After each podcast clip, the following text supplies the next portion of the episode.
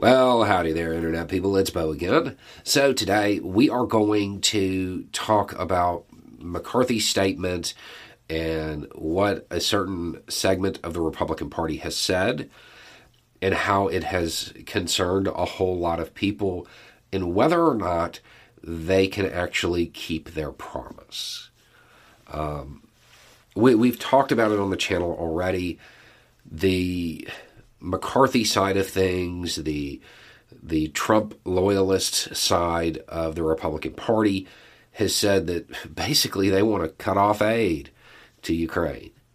Now, Mitch McConnell has come out and said, "Yeah, I'd like to see greater assistance."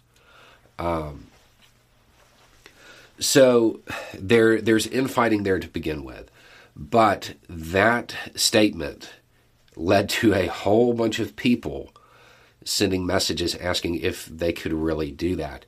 And given the fact that most of them had Ukrainian last names, I, I feel like this is a question we should take some time to to kind of delve into what it would actually take for you know the American first segment of the Republican Party to you know sell out American allies and help help Russia.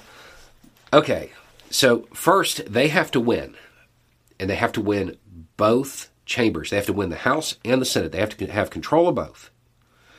Then they have to push a legislation through saying that Biden can't help Ukraine. Um, they have to get that passed to McConnell, who is the Republican boss in the Senate. Let's say that happens. The next step is that it goes to Biden to sign. So he vetoes it. It seems really unlikely that they're they're able to even get to this point. I mean, first they have to win control of both chambers, then they have to keep a campaign promise, not something the MAGA Republican crowd is really known for. Um, then they have to find some way to trick Biden into signing it. Um, the thing is, though, even in that situation, let, let's say something bizarre happens and they end up with a the a majority that is that is veto proof. Okay, this isn't a realistic scenario in any way, shape, or form, but let's just say that it happens.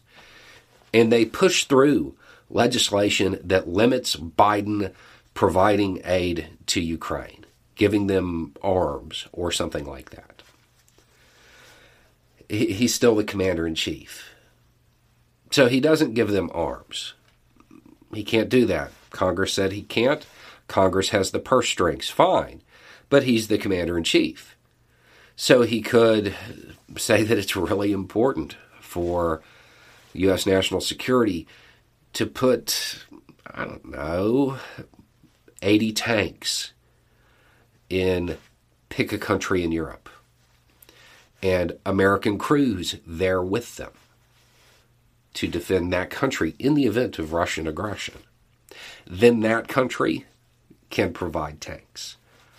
Um, there are hundreds of workarounds, even in the unlikely scenario that the MAGA Republican side of things does manage to push this through.